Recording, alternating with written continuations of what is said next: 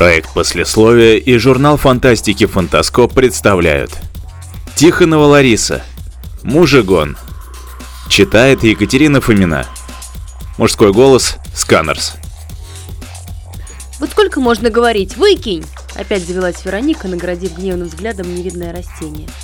Не мною придумана, подружка, народная мудрость. Заводить мужегон незамужней очень не рекомендуется. Ба, да он у тебя еще и зацвел. Ага, довольно улыбаясь, подтвердила Лиза. Правда красиво? Лепесточки розовые, запах медовый, ни за что не выкину. Ну, потом не жалуйся. И мужа никогда себе не добудешь, и сын от рук отобьется, и тоже уйдет. Куда уйдет? Даже растерялась Лиза. Никите только 16. Уйдет, уйдет, увидишь, одиночество свое-то в собственном доме вырастила. Тьфу, хватит уж каркать, не сдержалась Лиза, обычно не перечившая властной подруге. Никитка тихий, спокойный, а у меня сегодня свидание, вот. Не хотела говорить, чтобы не сгладить. Свидание, недоверчиво протянула Вероника. И с кем? Я его знаю. С Колей, с Николаем Ивановичем из Литейного. О, а ведь неплохой мужик, оживилась подруга. Слушай, если свидание, тогда что у тебя на голове? Сама вижу. Сейчас быстренько накручу термобегуди. Иди, Вера, он скоро придет, а ты меня отвлекаешь. Хм, термобегуди. Обернувшись в дверном проеме, покривилась Вероника.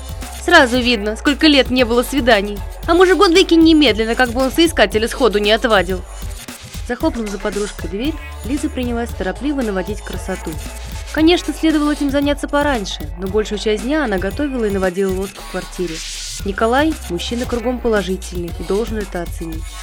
Как нарочно, бегуди куда-то запропастились, но Лиза, видевшая себя непременно в локонах, продолжала упорно искать. Наконец они нашли в старом погнутом ковшике, в котором всегда кипятились, и тут раздался звонок в дверь. «Николай?» – вспыхнула Лиза, почувствовав и радость, и панику. «Что-то рановато! Черт, моя прическа!» За дверью оказался не кавалер, а растрепанный Никита, пытающийся отряхнуть грязные джинсы и куртку. Ее прекрасный сын дохнул густым и винным, и Лиза сползла по стене на тумбочку для обуви, прижимая к груди захваченный ненароком ковш. «Сынок!» «Мать, хочешь анекдот?» Вытащил старик из моря не вот с золотой рыбкой и говорит. А у меня только два желания. Бутылку пива и засохни. Никита, зачем? Ты же знаешь, как я не люблю пьяных. А ты знаешь, как я не люблю рыбу? Просто ненавижу. Перебил ее шатающийся сын. Ну, пацаны, за знакомство. Мать, дай штуку.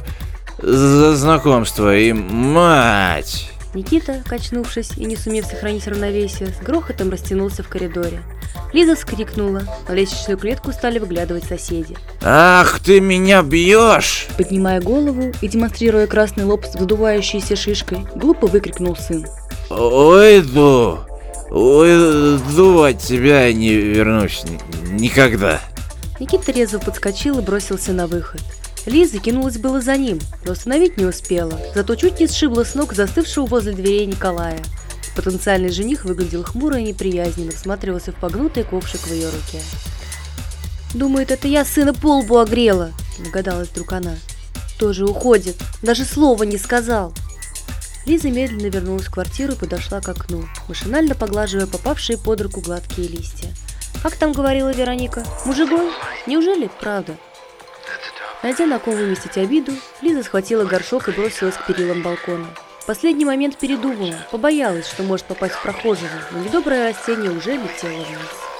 Николай, все еще под впечатлением от скандала с рукоприкладством, выявивший истинный характер симпатичной ему женщины, вышел из подъезда и сильно вздрогнул. От головой просвистело и совсем рядом сильно бухнуло. Первой мыслью было «Вот бешеная!» Второй, а ведь сын не прав, напился, довел мать. Может, она его и пальцы не тронула. Перед глазами вдруг возникла обиженная всеми Лиза и захотелось срочно извиниться. Поэтому Николай развернулся, перехватил поудобнее букет и снова вошел в подъезд.